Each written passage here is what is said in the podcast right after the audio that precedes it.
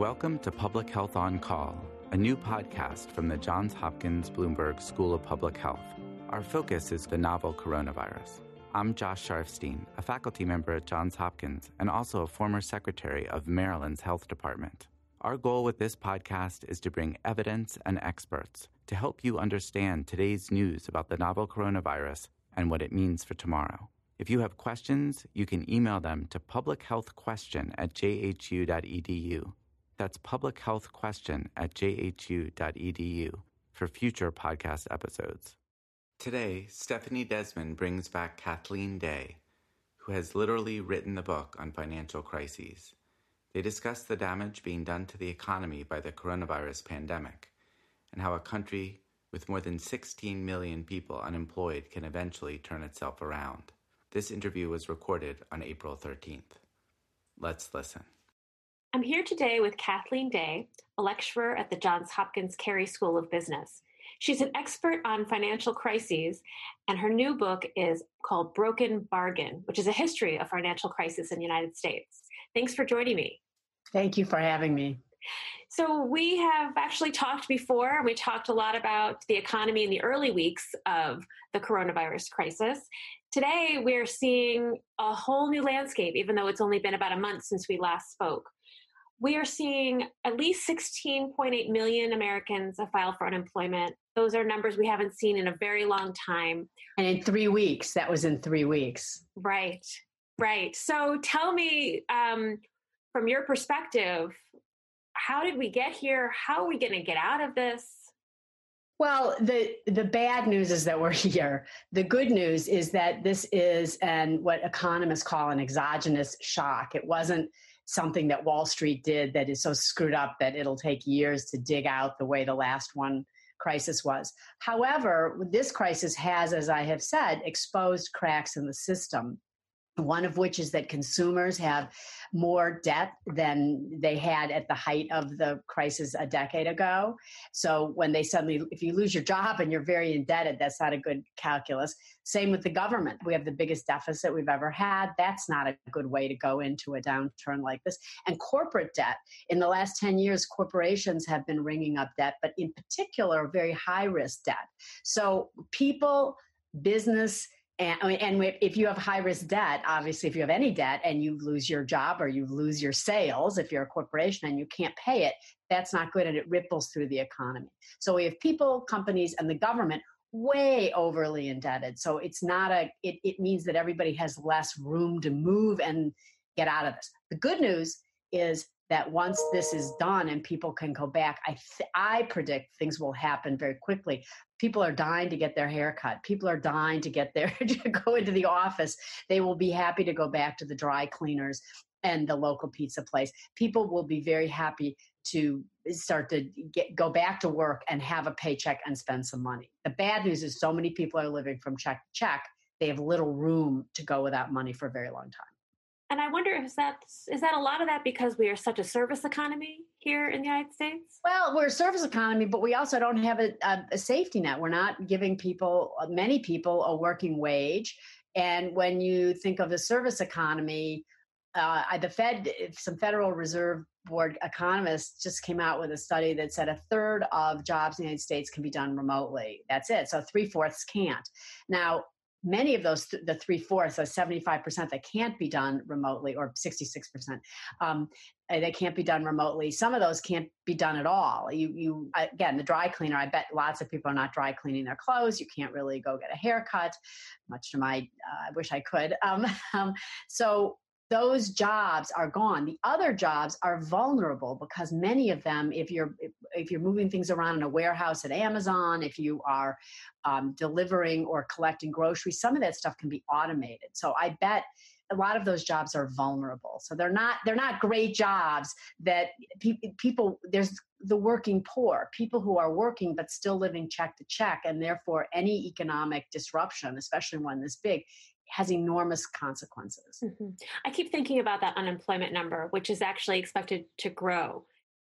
Well, the 16.7, almost 17 million people that lost their job in the last three weeks, to put that in context, I have seen estimates, and probably they're lowballed because collecting economic data is never fa- it's never that easy but especially at times like this.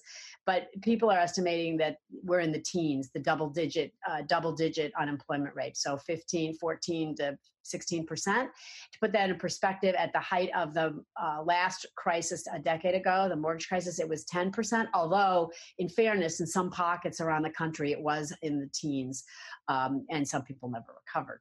But overall, it was 10%. Right now, the people are estimating maybe 14, 16. During the Great Depression, it was 25%. Some people have said we are easily going to rival that. But again, I do think we're into this very quickly, and I think we can get out of it quickly. The question is, what? How many people will be hurt in the interim, and how badly? Which brings me sort of to the stimulus that was passed by Congress recently. Uh, the number is enormous, but at the same time, for example, I know that people will be getting one-time stimulus checks about twelve hundred dollars a person. So, how much does that help? And how could we be doing it differently slash better?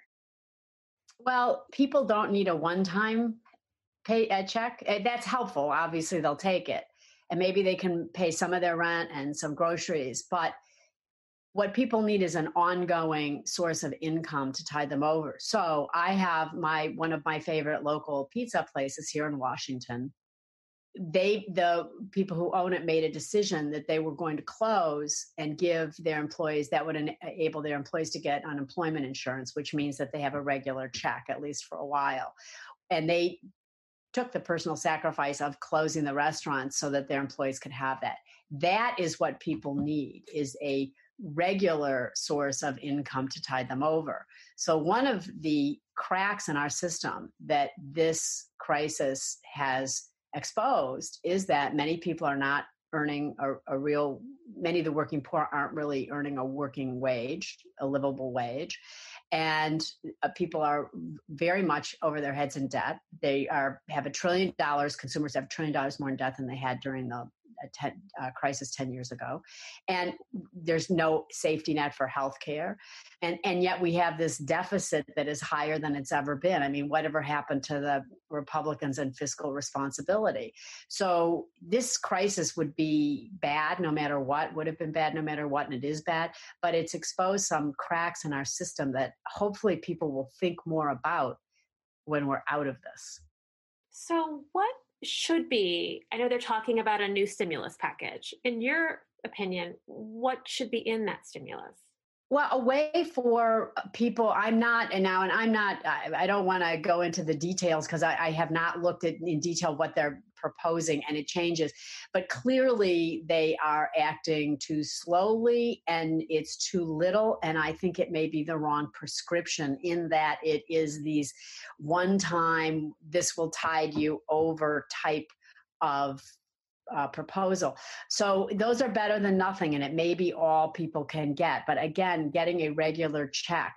There was a program to help small businesses that's gotten all bollocksed up with red tape.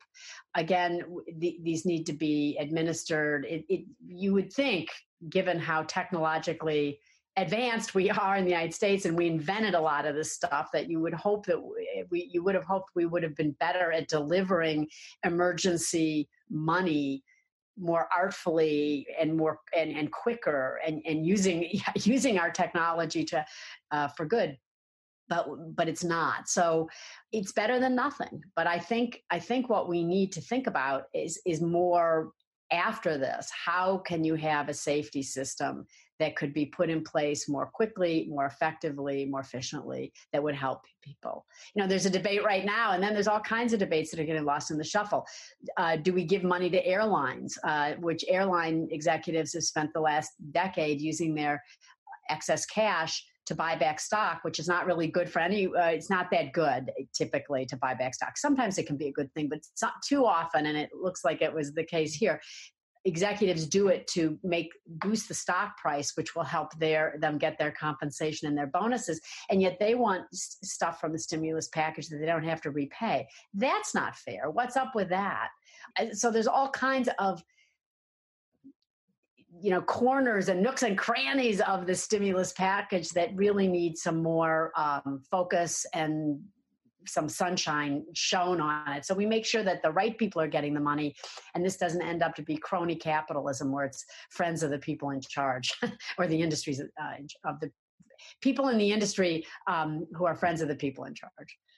I know one concern is that when the economy reopens, there may be nowhere to go. I mean, I know that I we, the other night we tried to order takeout because to support the economy, and the first three places we called didn't answer their phones. So ah, yeah. It's heartbreaking. Uh, hopefully, people are resourceful. That individuals are resourceful, even if sometimes the government isn't.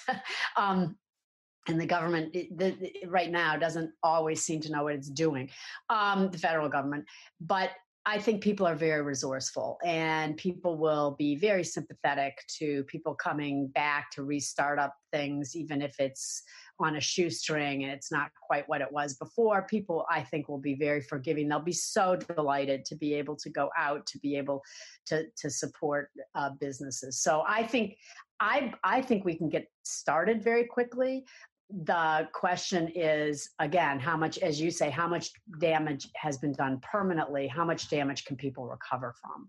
And that's especially true with small businesses. Or even large. We're going to be seeing a lot of bankruptcies. We're going to be seeing a lot of corporate bankruptcy uh, business bankruptcies and individual bankruptcies. I think others who are more expert in that have predicted that and i believe that and that seems to be true in every crisis and uh, downturn and certainly this is a significant downturn uh, we won't see those numbers for a while though. I mean the first thing that happens when you have to shutter your business on just turn on a dime as everyone had to do and suddenly stay home they may not be rushing out to file but they will file. So those numbers will come later. So being an expert in financial crisis what are you seeing here that you feel like you're really learning? Well I, this is a good example of as i said an external shock that is no one's fault. It's just happening, and we all have to adjust and very quickly. The question is what we do with it, because in the 80s, there was a big banking crisis, which was the biggest crisis before the one 10 years ago. Uh, it required a $500 billion taxpayer bailout. And the reason that was so expensive, even though it was an external set of circumstances that triggered the banking crisis, oil shocks, the, uh, this uh, sudden uptick in oil prices, and other things. What the government and industry's reaction to it turned it into a man made crisis that was 10 times more expensive to fix than it would have been. That's what I'm watching now. I am seeing all these regulations. One of the things that the current federal administration is doing is encouraging banks to give payday loans. What that means is loans that people can't afford to pay back. That's a ridiculous policy and is only going to hobble people who already are financially vulnerable. So there's lots of policies that are being encouraged in this crisis for individuals in particular that are not only not helpful, but mostly are going to help some industries that I don't think are very nice industries, like the payday industry, make money uh, at a time. They're going to make money off of other people's woes, and uh, they're particularly they particularly focus the payday industry on the military, which is really unconscionable. They they target um, military families often with payday loans or car title lending, and it, there and, and the current administration is encouraging that. Well, Kathleen Day, thank you so much for joining us again. Thank you for having me. Thank you for listening to Public Health on Call, a new podcast from the Johns Hopkins Bloomberg School of Public Health. Please send questions to be covered in future podcasts to publichealthquestion at jhu.edu. This podcast is produced by Josh Sharfstein, Lindsay Smith Rogers, and Lamare Morales. Audio production by Niall Owen McCusker and Spencer Greer, with support from Chip Hickey. Distribution by Nick Moran. Thank you for listening.